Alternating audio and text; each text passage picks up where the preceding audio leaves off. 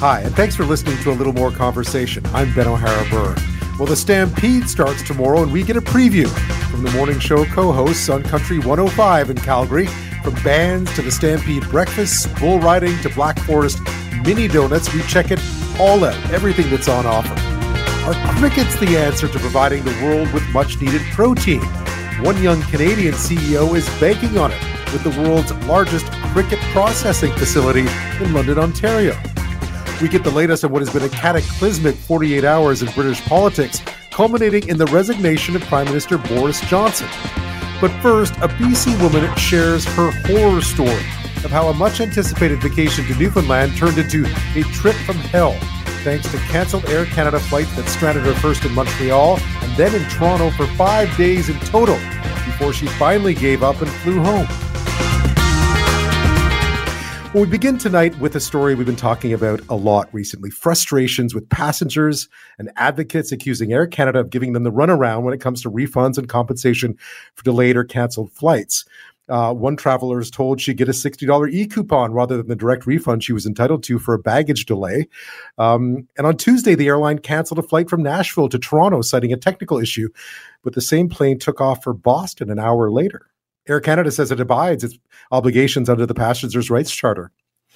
We've also been hearing a lot of horror stories from people trying to cross the country, trying to get from point A to point B to point C, and running into absolute terrible issues as they try to do that, specifically in some of the country's biggest airports, specifically Toronto.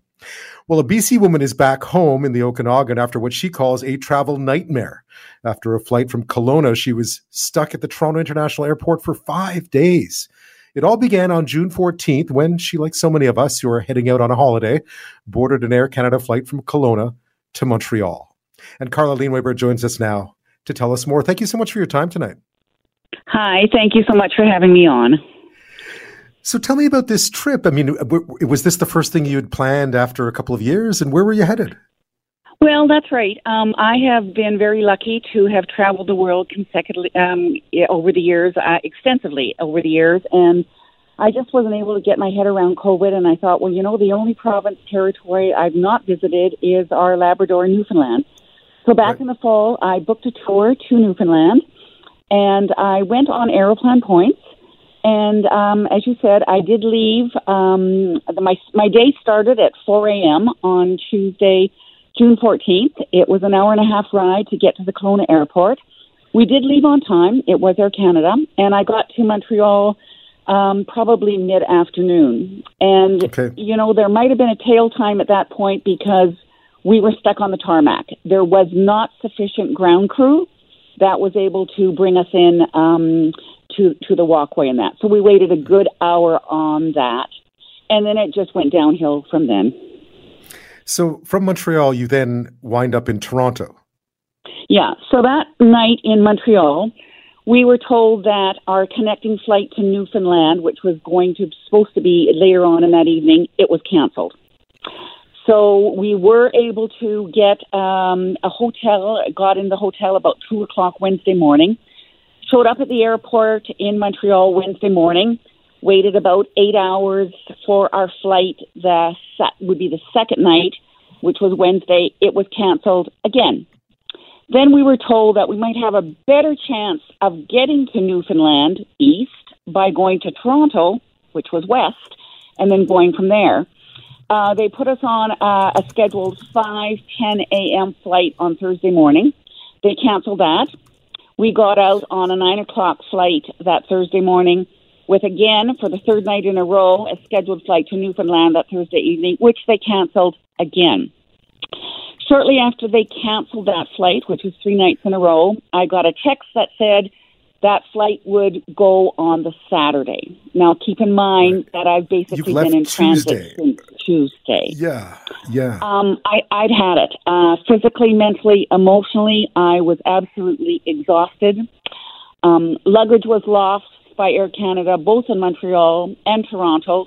Finally, did get it, and I ended up um, booking a flight to WestJet and I arrived home at about 10 p.m. on Saturday, June 18th, which was five so, full days later. So from Tuesday 4 a.m. you leave home, you get back on Saturday at 10 p.m. and the furthest you made it, furthest east you made it was Montreal. Montreal, um, correct. And two of those it? nights I was able yeah. to have a bed in a hotel. The rest of the nights I slept on the floor or in chairs at the airport. People were spread and sleeping on tabletops in the restaurants. At the restaurant, they were sleeping on the floors.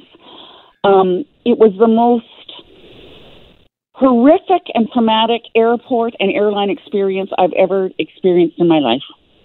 And you've been, as you mentioned earlier, you've traveled a lot, so you know how you know your I planes, you know how this all works. Uh, yeah. What, what, kind of communication did you have um, over your days in Toronto as your as these flights are being canceled? Are you being told, or are you just getting these alerts saying? Because I I booked a, a, flight recently too, and all you do is you get an email that says, "We're sorry, we've changed our your itinerary again." Oh yeah, and the texts and that that come in. Um, that last third night in a row, um, the gate was changed. I'm thinking a minimum of four, possibly five times in a two-hour period. And you know, at this point, when you've been basically been living in the airport since Tuesday, you know, you're sitting in the waiting lounge. You know, your shoes are off. You might be having a snack. Your bags are there, and then you have to pick up and run. Uh, literally, it was four to five gate changes in a in a two-hour period, and then again, it never it never left.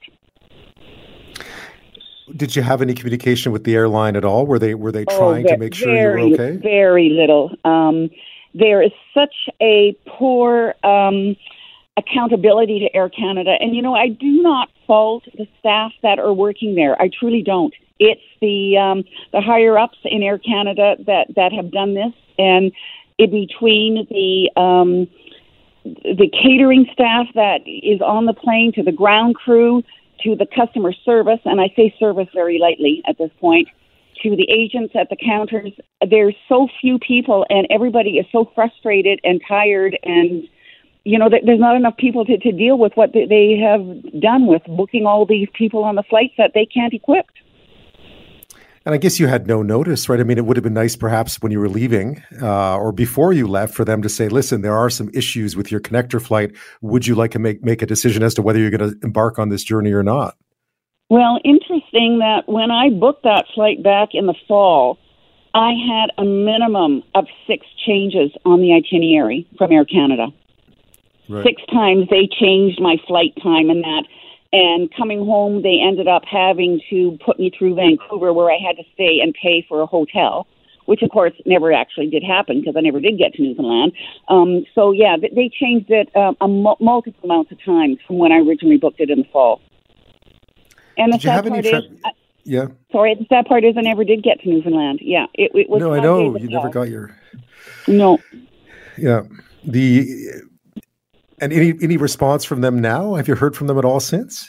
I have not. I, I, the only um, generic um, online response I got was we received your message. I did file a claim with Air Canada, and they have got 30 days, which is going to be July 24th, before they have to get back to me. And obviously, I mean, in this, you did manage to stay in a hotel a few nights. But how much, how much money are you out? I mean, this was a plan. So you obviously you had all, like many people, you had all kinds of things booked for oh, when I you did. arrived, and this is yeah. all that was all. You, you were a no show essentially, of course. Yeah, my my tour alone in in Newfoundland was fifty four hundred dollars. Um, I'm fighting with Aeroplan because they won't credit me some of the Aeroplan points. That I mean, I never did reach my destination. They're refusing to give me my Aeroplan points from Kelowna to Montreal. Um, I've had it out with Air Canada, with my insurance companies, um, Visa. Yeah, it, it's been uh, it's been a nightmare, an absolute nightmare.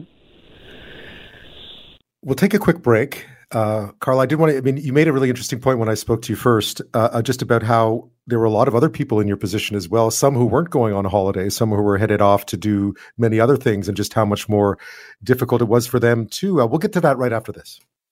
We've been talking a lot the past little while on the show just about the chaos at some Canadian airports, and we're hearing a story now that just defines what's been going on. Carla Leinweber uh, began her journey uh, from Kelowna on June 14th. She made it as far east as Montreal. She was headed to Newfoundland, wound up back in Toronto, allegedly to catch a uh, quicker flight to Newfoundland to St. John's, and then never made it any further. Five days later, landed back in BC and went home. Uh, uh Carla, how are you? How are you feeling about this now? And and and what advice do you have to travelers out there just about setting off on these holidays? Well, honestly, um, it's been about three weeks, and I have had an emotional meltdown every day for those last three weeks. I go from episodes of crying jags to just fits of rage and anger. Um, I know it'll take time to get through it.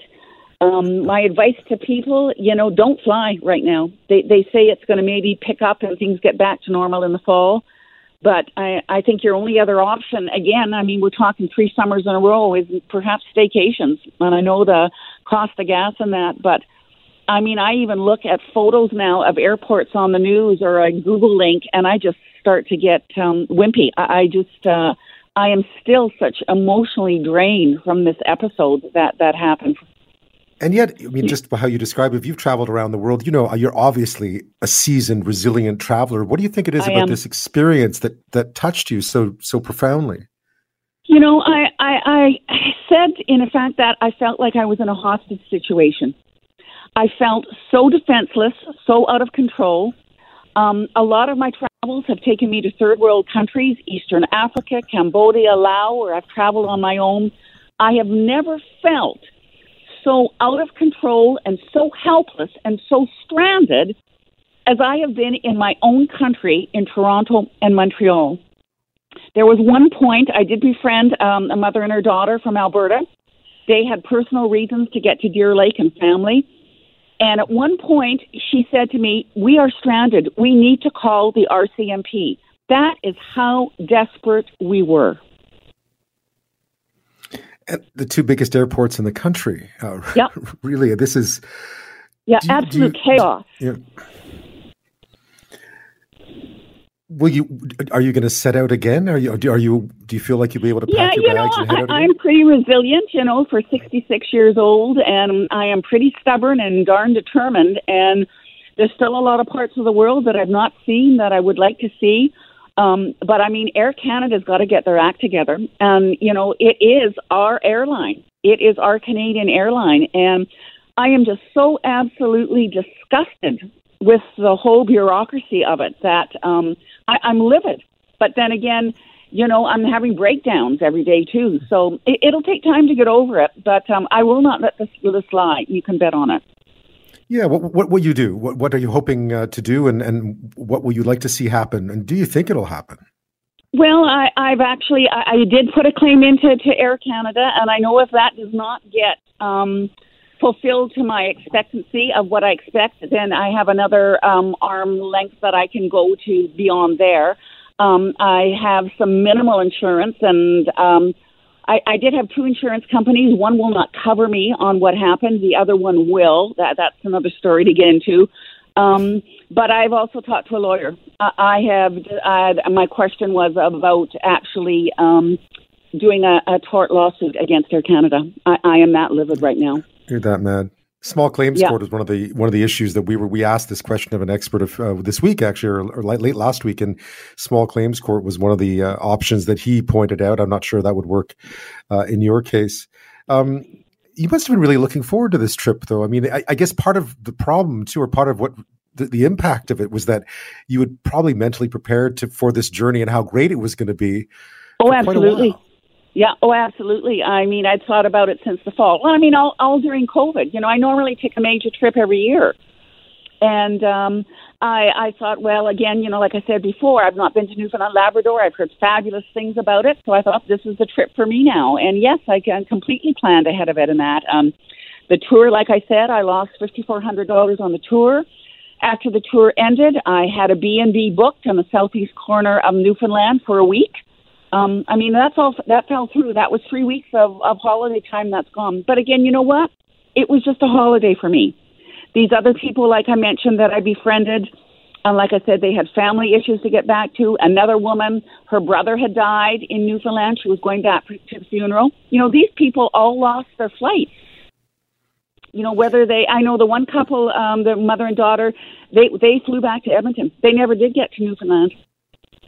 And you did the so, same, right? I mean, I, I, read that interview that you that you gave uh, that you did with Global News, and and you said you know you stepped up and you were still hoping to get there, and then realized it's it's just I'm just. I, I was, yeah. Go. You know, yeah. and I, you know, I looked at the days of the tour, and I thought at that point, you know, Air Canada was trying to get me out on the Saturday. Well, that's like a, a third of the way into the tour already.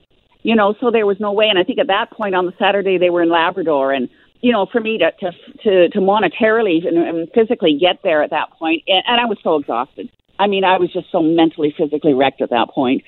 Um, thank God for WestJet. Um, I was able to get a very expensive ticket back on WestJet. Um, but um, you know, when I mentioned too uh, on the, the the TV program, at that point in the check-in at WestJet, I absolutely collapsed. I I yeah. collapsed. I had my cart, my luggage, my brief suitcase, my purse on top of me, and people were so good. You know, they came and they were picking me up, and a WestJet agent was right there and put me in a wheelchair. I mean, that was just absolutely humiliating, degrading, and I'd had it at that point. I was just drained. Well, Carla, I really hope you get to see Newfoundland because it is a lovely place. I've been, I have I family know. there, and uh, that, yeah. and, and I, I hope you find some. I hope you get something that answers that you're looking for in the near future. Thank you so much for sharing that story with us tonight. I appreciate it. I hope you, uh, I hope, I hope you feel better. And I thank you for airing my story and sharing it. Thank you. Well, it's exciting times in Calgary these days. You see, Stampede starts tomorrow. It's Stampede time in Calgary after quite a few, or a few at least, quiet years. The 10 day summer festival is back and big. And again, it begins tomorrow from Stampede breakfasts to bands, boots to bolo ties, bull riding to Black Forest, mini donuts. You can find it all. There's even a Stampede powwow at the Saddledome this year from July 12th to 14th. But all the events and food aside, what I really wanted to find out was what's the mood like? What's it mean to the city uh, to have the Stampede back really as it was? So, who better to help us out than the co hosts of the morning show on Calgary's Country 105, Josie Balka and Gregg Reynolds, who join me now? Thank you so much for your time. Of course. Yeah, thanks for having us. So, uh, Josie, what's it like in Calgary when when the big show comes to town, so to speak? I know it's been a quiet few years, but this one feels uh, like it's back to back to uh, back to old times somehow. Oh yeah, it's been definitely quiet the last few years, but I didn't go up here, so the Calgary Stampede was my first experience in 2016, and it's pretty crazy what the city can turn into when uh, when it happens. And that sounds like a bad thing, but it's not. It's like the most incredible thing ever. Everybody's in a good mood. Everybody's ready to party. It honestly kind of reminds me of when our team is in the playoffs. Right. Like the, it's kind of hard to not be excited when the Stampede's in town. So, Gregg, uh, what are you, what are your what are some of the, the highlights you're looking forward to coming up uh, this in the next ten days? I guess there's lots going on, right? There, there's lots going on. I would say in the next ten days, just being able to go do this again is probably the biggest highlight. But uh, there's so much to do at the Stampede. Tomorrow we've got the parade for the first time in three years, where there's just going to be some really really magical floats and uh, Josie and I will actually be doing our show live from there. There's 10 days of concerts and rodeos and chuck wagons and great, crazy food, rides, games, agriculture, whatever you want to do for 10 days, you can do with a cowboy hat on. Yeah, I was gonna. that's one of the, my favorite things, of course, is to see politicians and others who don't normally wear that kind of stuff all of a sudden trying to squeeze themselves in or uh, wearing stuff. Uh, any tips on on do's and don'ts when it comes to uh, to wearing the proper stampede outfit? Um, I would just say don't spend a lot of money on a cowboy hat if you're going to have too many drinks and, and I've definitely done that before, but honestly, just I feel like a lot of people get like, oh, I don't know if I want to dress like that. I don't know if people are going to judge me. Nobody is going to judge you, and it's honestly just such a cool opportunity to like change up your style a little bit and go a little bit out of your comfort zone and just kind of join join the crowd. Take the road most traveled. I would, I would, I would, I would reiterate that statement. Exactly right, Josie. I would say the biggest don't of the Calgary Stampede is people that feel like, oh, I don't know if I, I should wear that. Go all out. Wear yeah. a cowboy hat. Get some boots. Wear a shirt you'll never wear for the next full year until you come back to Stampede. Like just, just fully get into the spirit, and you will absolutely love it. Yeah, I agree. Grab the bull by the horn, so to speak. That's, that's right. A, but don't that's actually Montreal because you'll get hurt. Yeah. um, there's a lot going. I mean, there's there's a lot of interesting music going on for people who think it's just an, an just a country uh, music festival. It isn't. There's there's country no. and everything else in between, isn't there?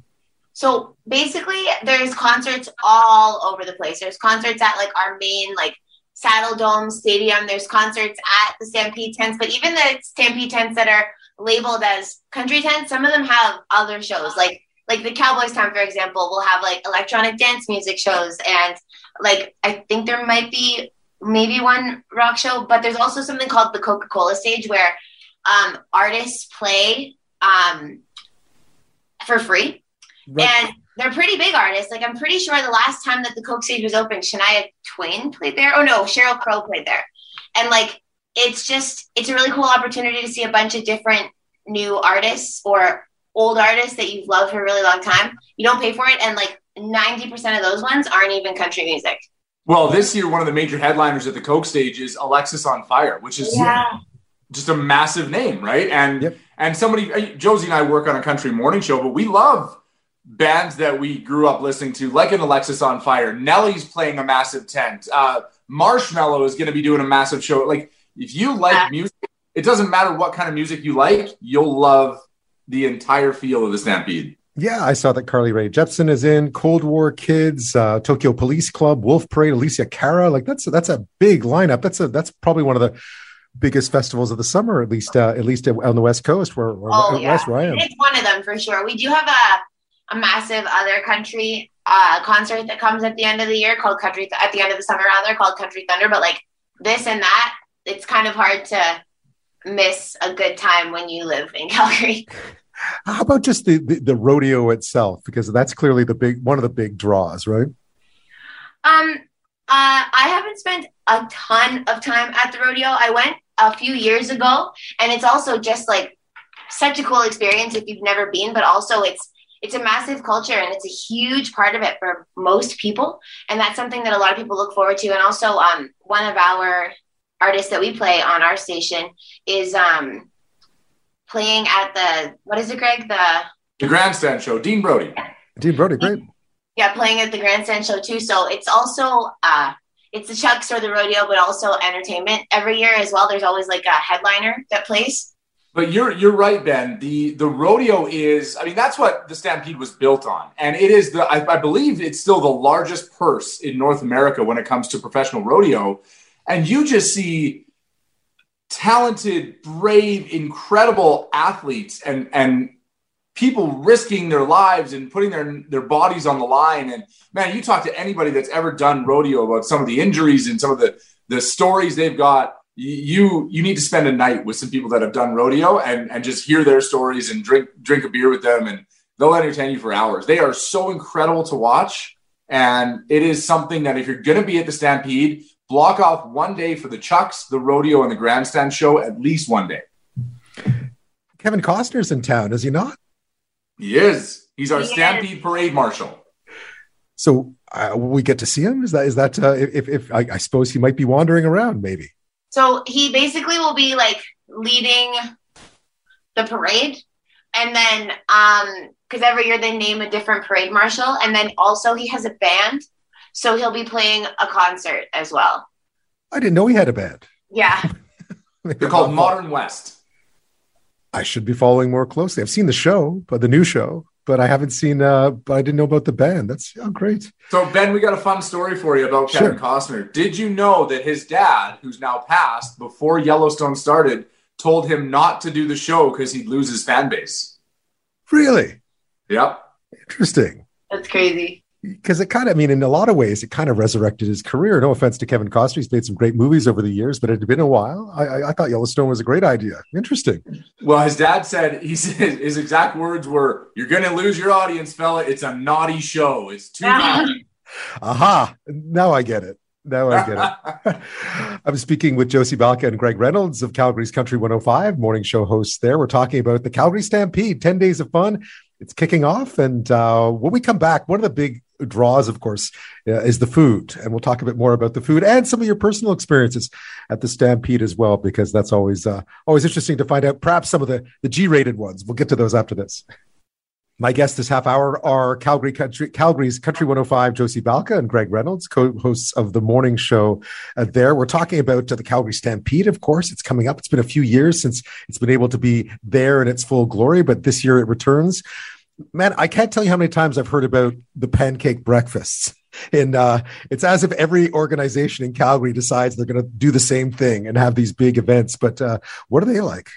So the Stampede breakfasts are an awesome part of it where a lot of different establishments around the city will have like breakfast that costs very little to nothing for you to go and just kind of enjoy and be in the spirit. And it's just it's really cool because you wake up early and some of them are actually like breakfast for dinner like late at night but most of them are early during the day.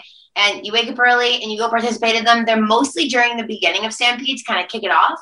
Um, but they're definitely a ton of fun and also really good if you have like a family or kids or like yeah if you have kids in your life, it just gives you something to do with them as opposed to everything having to be like go get drinks, go to a concert kind of thing.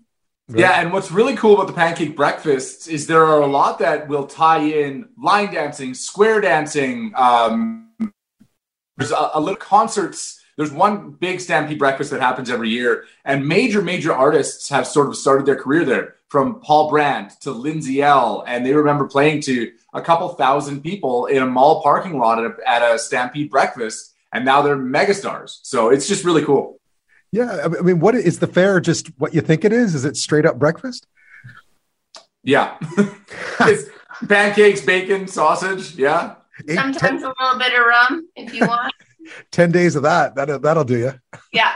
Yeah, everybody takes a big uh, a big diet and a had a big rest after the 10 days of Stampede. So the main food though wouldn't be like at the breakfast. The main right. food would be found on the midway. Those are the kind of foods that everybody really talks about, all the deep fried things. And every year they have new stuff that nobody's ever heard of before, like deep fried alligator and just weird, weird things that you would never really have the opportunity to try unless it were all in one place for a small amount of time. Yeah. So that's kind of what people talk about the most. I, I was reading some of the previews of sort of uh, the gla- glazed donut grilled cheese sandwich, the honey habanero ice pop, deep fried strawberries. Help me out here. Is that, is that what else can you get? Or what well, else? How about, how about, this? Try this one on. How about a Korean squid ink corn dog? Wow. I'm gonna say that I'll let a friend try that one first. It's probably just a, a, a corn dog that, that's black, right? Is that right? Uh, no, it's no? got full squid in it with squid ink. Wow. Interesting. Yep. Have you had one? Uh, Crazy Tongue Pizza, which has slow braised Alberta cow tongue, pineapple, caramelized onions, and a little chipotle drizzle for you. And that's a pizza. Yeah, and you haven't got a letter. For, you haven't got a letter from the uh, from the Italian consulate yet. No, I'm not yet. that's Kraft dinner soft serve, which I guess would be like a scoop of, right? No, it's ice cream that is flavored like Kraft dinner. Good lord. because when, when haven't you been sitting eating Kraft dinner and thought to yourself, I like this, but I'd like it more if it was ice cream? It's like cheesy ice cream. It's like if you froze your Kraft dinner and then licked it. Have you tried it? I don't know. I'm, I'm assuming that's what it is. I guess we'll have to find out. What, what are some, what are some of your memories, uh, uh, Josie? You're saying, of course, that 2016 was your first uh, your first rodeo, so to speak. But uh, but what are some of your memories, both of you, of, of just good times at the Stampede over oh, the years? Since then, my favorite tagline is "This ain't my first rodeo" because it wasn't, but the first one was, so I could use that then as well. But honestly, it's just the like togetherness of the community, I would say, and also just the fact that everybody never agrees on anything, but 90% of people in Calgary agree that Stampede is awesome. And it's kind of just a time to let loose and not take everything so seriously. And I don't know, I just, I get excited for everybody to finally just come together for a minute in a kind of world where nobody ever agrees, especially over the last three years. I think it'll be nice because everyone's missed each other so much that people are just kind of like, whatever, put it all behind us. Let's just do this. But do you have a memory, Josie, that stands out from your Stampede years so far? Um, honestly, I just probably like what I just said. Just the memory of everybody just coming together is my favorite thing about it. The atmosphere, yeah. Gregg, do you have any uh, any good any good Stampede tales to share? Some Stampede tales. Um, There's some pretty good ones. I would say one of my absolute favorite things. I used to bartend, um, sort of during Stampede downtown, and just watching the transformation of the city go from just your average city to complete cowboy town and guys you would see coming in all on their on their lunch breaks in dress pants and dress clothes come in in uh, cowboy shirts and blue jeans and a cowboy hat and just everybody buys in right? Um, but I, I, would say just in terms of some of my memories um, one of them would probably be eating deep fried Oreos with uh, the Brothers Osborne, who's a pretty big country music band, on their bus, and having them be like, "What are these?" I'm like, "This is Welcome to the Calgary Stampede." Deep fried Oreos, those sound great. I guess there's a lot of politics. I mean, it looks like everyone but there's two big political campaigns going on right now. I guess a lot of them turn up too. Lots of people um, there to take advantage of the big crowds and the festive, the fe- festive atmosphere. Oh yeah, it's a good way to get your name out there if you need to, and everybody's there, so there's a chance to reach out to literally any audience that you are looking to reach out to. So it's a pretty cool way to do it. What do you two get up to then for the ten days? I imagine it's a bit like Christmas and New Year's lands all at once for for Country 105. Gregg, you want to take this one? Uh, I was just trying to figure out what our schedule was. Uh, well, Josie and I pretty much will host a show we host a show every day from 6 to 10. Tomorrow we'll be live from the parade till 11. And then a lot of our responsibility, honestly, we are extremely spoiled. Our job is to basically introduce the bands at all the tents that you're going to watch. So all the uh, incredible Canadian country artists, including Brett Kissel tonight, we'll get to chat with them backstage and probably do some stuff on social media with them and then go on stage and chat with a uh, a crowd that's had a couple of Budweisers and yeah. and get them to cheer really loud for the artists we bring on stage. It's it's a very let's just say it's not a hard job. It's a fun job. It's a cool job. And any last advice to those who have not been to a stampede before? Because I was talking to someone earlier today and they were saying, Oh, yeah, we have some folks coming in from Vancouver who've never been to stampede. And there was a bit of a glint in his eye when he talked about it. Uh, any advice to the newcomers uh, who are, uh, as Josie was once experiencing, their first rodeo? I would say just in, like enjoy everything and just know that it's it's a little different than anything you've ever done before. Like if you've been to like say you're from Toronto and you've been to the CNE, or just uh, you you're from Edmonton and you go to K Days. It's not going to be anything like that. It's going to be like that on steroids. Like it's the coolest thing ever, but only if you embrace it with your whole heart. because your whole heart. There's a lot yes. going on. There's a lot going on. Yeah, no standing on the wall and staring, right? None of that. Yeah, you can't be a wallflower stampede. You got to just roll right into the middle. I would say it is a marathon, not a sprint. Don't go don't go too hard too early. Uh, you got yeah. ten days of this thing. Um, bring comfy shoes because if your cowboy boots start to give you blisters, you'll rue the day that you didn't bring backup shoes. And my biggest key of all: hydrate, hydrate, hydrate. It gets hot on the grounds, especially if you're indulging in a couple of cocktails. Make sure you mix in the water. okay, Dad. Well, Josie Balka and Gregg Reynolds, I wish you a wonderful Stampede. Thanks so much for sharing your experience with us uh, tonight. And yeah, happy Stampede. Thanks for having us. Thank you. Well, this is a really interesting story. Um, so, there's a facility that's about to be opened in London, Ontario, that will be the biggest cricket processing facility in the world, apparently. At full capacity, uh, Aspire's facility is expected to house 4 billion crickets, 4 billion, and produce 13 million kilos of the insect each year. Uh, it's believed again to be the biggest cricket specific processing facility in the world. Um, and they'll mainly use it for animal food, for pet food. That's where it's going now. But of course, uh, there are much bigger plans here. Um, it all began, oddly enough, uh, with McGill Med students uh, nearly 10 years ago now. And now it's transformed into this. Uh, and not only is it uh, you know going to open in London, Ontario, but there's also plans to go elsewhere and try to make crickets a source of protein. Um, in a world that needs more sources of protein. The chief chief executive officer there hopes it will tackle some of the planet's food insecurity programs. And joining me now is Mohammed Ashour. He's the CEO of Aspire, and he is joining me tonight from London, Ontario. Thank you so much for your time. What a fascinating project. Thank you for having me. Well, this is a, an exciting field that you're in. How did you how did you get involved? How did you find uh, crickets back in the day?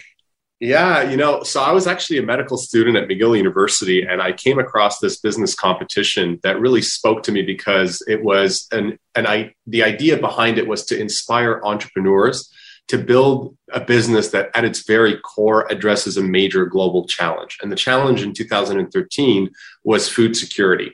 And so I started, I put together a team from my program. We started doing some research. We realized that one of the biggest challenges facing our future is that we are quite, um, uh, you know, quite likely heading into a situation where we're going to see a dramatic increase in both population growth, which therefore means more, you know, people living longer, eating more food, which is a great thing.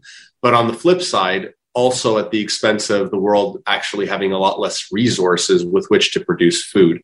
And so the idea was to come up with a way to produce more protein using a lot less resources. And fundamentally, we found that that came down to how and what we, we use as a, as a biological substrate for the protein production. If you look at most livestock production, which is where a lot of protein calories come from, a lot of livestock need a lot of land, water, and energy in order to produce a fairly small amount of protein. So our thinking was is there a source of protein? Is there an animal out there that uses a fraction of the amount of land, water, and energy to produce a comparable amount of protein? And of course, that's when we came across the insight of insects and crickets in particular which is not new, right? I mean, insects have been consumed forever and all over the place.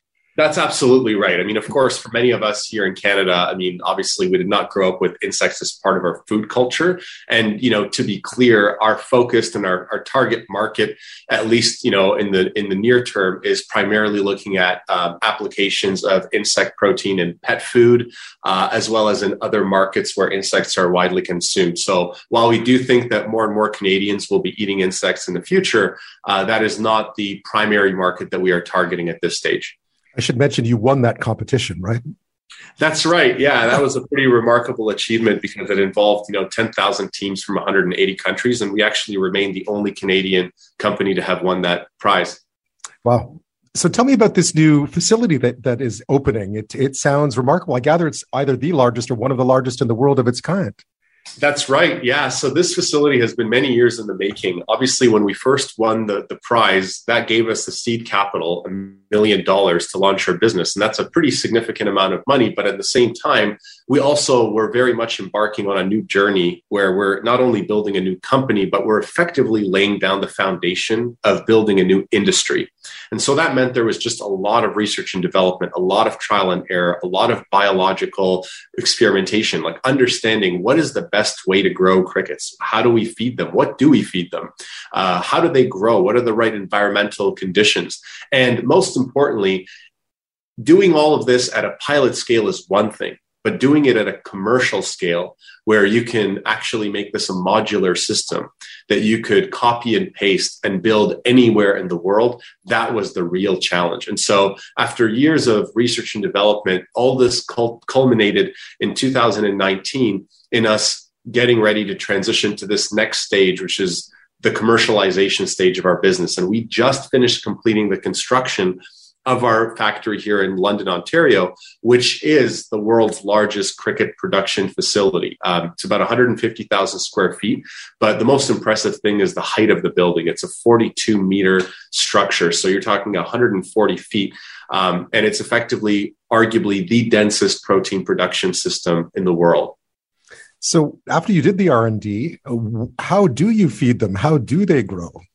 Yeah. So what, what, one of the things you have to uh, Uh, introduce into the production system is a significant amount of automation. So, you know, if you think of crickets, they're typically reared inside containers. Think of it as a fully enclosed bin.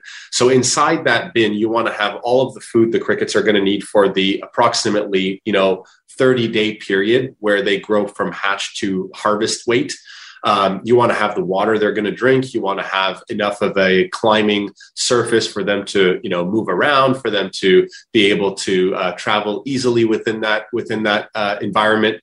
And most importantly, you want to make sure the environmental conditions are optimized. So the right temperature, the right humidity, uh, the right air circulation all of these things are very finely tuned and calibrated. And in order to really identify, you know, what is the right temperature at day four at three o'clock in the afternoon, given that the metabolic needs of a one week old cricket are very different than a two week old, than a three week old, it really comes down to data. And that's why, you know, over the years, we've accumulated a massive library of data where we're able to very granularly understand all of these different parameters I just described. And this facility is truly state of the art. We are going to be collecting something like 30 million data points every single day using applied machine learning and artificial intelligence to actually optimize our production because we can be able to now know exactly what is the right temperature we should use at a specific day at a specific time. Uh, and we leverage an enormous amount of robotics and automation to convey and move uh, uh, crickets throughout the facility. You're also creating jobs, though. I know that, not just automation, but there are people working there, right? You've created jobs in the London area? That's right. Yeah. So we expect to have 100 people full time in the next few months. And the exciting thing for me is not just that, you know, new jobs are being created, which in and of itself is, is very positive, but the kind of jobs. I mean, these are mostly STEM jobs, and many of them are careers that never existed before. I mean, if you think about it, most people who go to university to do a PhD in entomology, many of them often either continue in academia or end up going to work in industry to figure out how to efficiently kill insects from a pest control perspective. But to now be creating jobs where you're inspiring scientists to think of new and more creative ways to grow healthier, better crickets that's a very exciting thing. And we're seeing just this new generation of not just a quantity of jobs, but the very quality of jobs that we're also bringing to the table. There must have been some some hits and misses during your R and D process. What are some of the successes and some of the uh, the learning moments that you had over that time? Uh, yeah, I mean, you know, there's a saying that good judgment comes from experience and experience comes from bad judgment. and so we've definitely had our fair share of ups and downs. And the, the, that's part and parcel of what we're doing. We knew from day one that what we're doing has never been done before, which means by definition there's going to be mistakes there's going to be slip ups and what mattered wasn't that we we have a perfected process what mattered was that we had to be more stubborn than the problems we faced throughout our journey and so i'll give you an example i described in the beginning uh, you know a few minutes ago that um, a, a, big part of our process hinges on having a fully contained uh, enclosure where the crickets are reared right? So you have let's think of it as a fully enclosed bin and the bin is the size of a pallet and you can have about about 30,000 crickets in a bin and think of that as like one housing system. And we have like almost 100,000 of those in our facility. So the challenge for us in the early days was to figure out how do you how do you give everything to the crickets that they need and fully enclose it so that you don't need to on a daily basis come back, open the lid, add food, add water, which can obviously not only add to your operating costs, but can actually not be good for the crickets. It's very stressful to keep, you know, opening the lids, adding things and removing things and so on.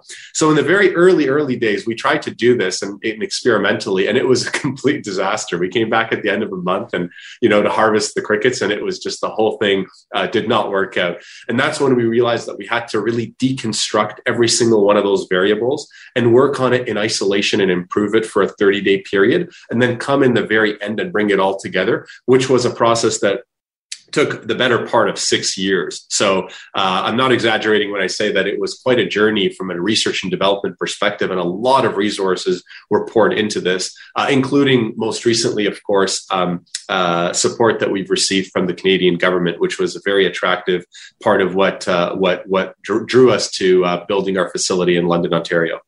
This may sound like a ridiculous question, but what does that many crickets sound like?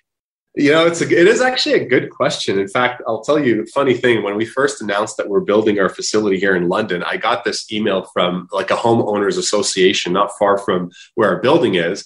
And it was very much like, you know, hey, on the one hand, we love innovation, super thrilled to hear about this kind of cool stuff coming to London. On the other hand, we have a lot of questions. So I, I, went and I, I went and I, and I met with these homeowners, right? And I, and of course, one of the questions they asked is, you know, um, is this going to be a noisy neighborhood? Like our home price is going to plunge because nobody's going to want to live next to this cricket farm. And uh, the answer is no. So uh, cr- uh, crickets actually only chirp when they're sexually mature, and it's only male crickets that chirp. And in our facility, a very small percentage of the crickets will actually be used to breed, which means only a very small percentage will grow to reach sexual maturity. Uh, and of those, obviously, about half are, are male. Uh, so the sound is only a sound you would hear in the building and only if you're really near the production area. And it's a ra- rather calming and, and, soothing sound. I'm in my office right now in the building and I don't hear anything. So, uh, you know, when you say you hear crickets, uh, it's more metaphorical than literal in this case. that's, that's, I'm sure they were happy to hear that. So, so what's next? You, this, this, you'll start here. Pet food is mostly what you're looking at. Uh, where, we, where would you hope to go from here? Yeah, you know, it's it's a really it's a really exciting uh, prospect. I mean, obviously, this goes back to why I left medical school in the beginning. I left medical school because I believe that we are on a path and on a trajectory to produce one of the most effective nutritious protein sources at an incredibly affordable value that can actually address hunger in many parts of the world where insects are already widely consumed, but currently either unaffordable, unavailable, or unaccessible.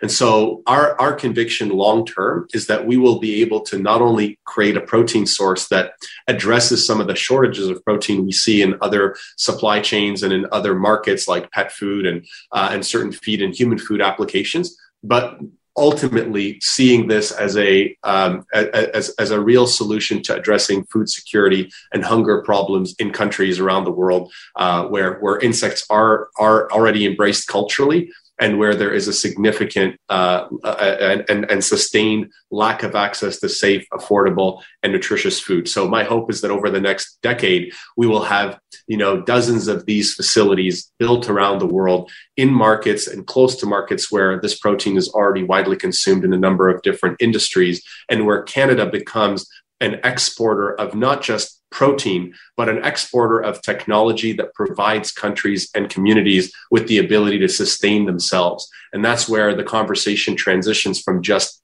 food security to food sovereignty. Mohammed, my last question for you was going to be Did you ever go back to med school? But you already answered that for me. Thank you so much for your time. What a fascinating project. Look forward to, uh, to hearing an update on it. Thank you so much, Ben. It was a pleasure. 24 hours can be a lifetime in politics, and what's just unfolded in Britain is testament to that. There were deafening cries for Prime Minister Boris Johnson to resign yesterday, as more than 50 ministers and officials quit his government and told him to go. He refused. Well, today, the usually unshakable Johnson changed his tune. It is clearly now the will of the Parliamentary Conservative Party that there should be a new leader of that party and therefore a new Prime Minister. I know that there will be many people who are relieved, and uh, perhaps quite a few who will also be disappointed. And I want you to know how sad I am to be giving up the best job in the world. But them's the breaks them's the breaks. His exit was neither particularly graceful, certainly not apologetic, and he is planning on sticking around until a new party leader can be named, probably in the fall. We'll see what that if that unfolds that way. A lot of folks are a little bit worried about that. Joining me now is Globe Mail Europe correspondent Paul Waldie with more. Thanks for your time. Hi there. Well, David Cameron once uh, compared Boris Johnson back from their Oxford days as slippery as a greased pig. Um, it seems the fates finally caught up with him today. Was no surprise, I imagine. Well, no surprise, but it sure took a lot to get him out of office. He dragged this out for a good two days, and it looked for a moment that, that he was going to try and cling to power in some strange way as cabinet minister after cabinet minister quit all around him and told him he had to go. He finally relented this morning, and really, even in his closing statement, her statement sort of announcing his retirement or resignation, he took some shots at uh, some of his critics and said, you know, he was the victim of herd mentality and that really he had tried to tell them that this wasn't a good time to change leaders because the government was doing so well. So it was kind of an odd, backhanded way of leaving. Yeah, he talked about sort of the Darwinian structure and the eccentric rule. I mean, it wasn't exactly a, a gracious departure, at least uh, vis-a-vis his own party. No, it wasn't, and you can tell he has real resentment and real anger about being forced out of office, which which isn't surprising given his nature. It, what it was his ultimate downfall? I mean, three years ago, uh, less than three years ago, actually. He won with uh, the biggest landslide the Conservatives had seen since the Thatcher years.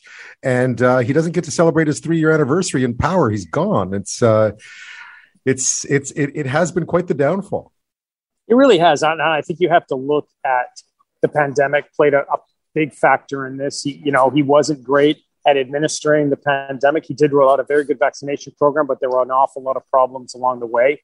Then it didn't help that there were revelations that he and his officials were holding all kinds of parties when the rest of the country was in lockdown. And then there was a recent kind of series of scandals, including one involving the deputy chief whip who'd been caught up on allegations of sexual assault. And the suggestion there was that Boris Johnson kind of knew about these rumors, but went ahead and gave him this position anyway. So there were a lot of things building, building, building. And then you had these two by election defeats in June that were really substantial and, and pretty pretty uh, devastating to the Conservative Party. And I think for a lot of Tory MPs, that was kind of the last straw, and it was time really for them to to tell Boris he had to go.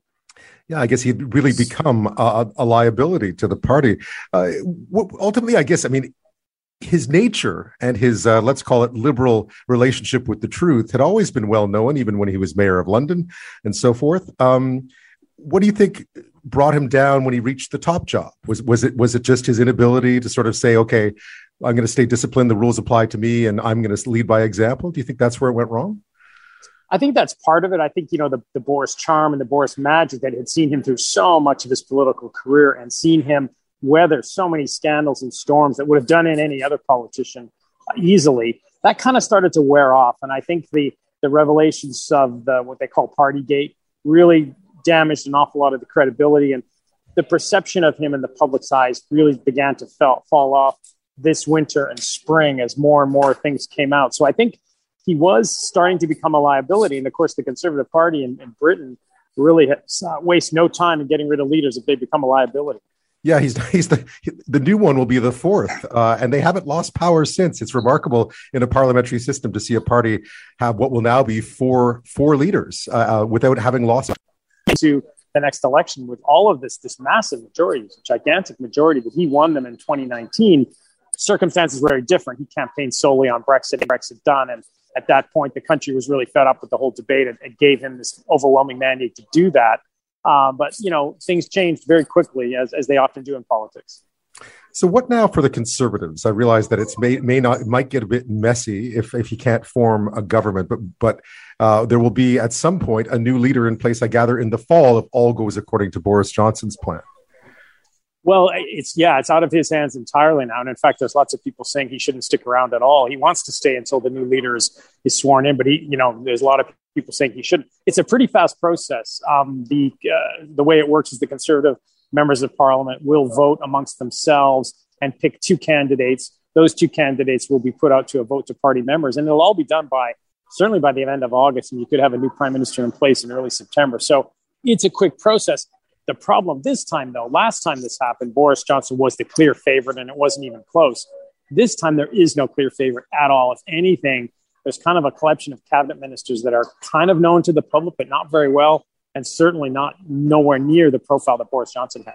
You know, I think I was thinking back to when a lot of Canadians may have sort of first seen Boris Johnson when he first arrived on our radar. And it really was 10 years ago at the 2012 London Olympics. So, what for him now? What do you think happens to Boris Johnson? That'll be really interesting to see whether he stays as an MP, whether he runs in the next election, whether he tries to come back. You never know with Boris Johnson. He may stick around and try and run for the leadership again.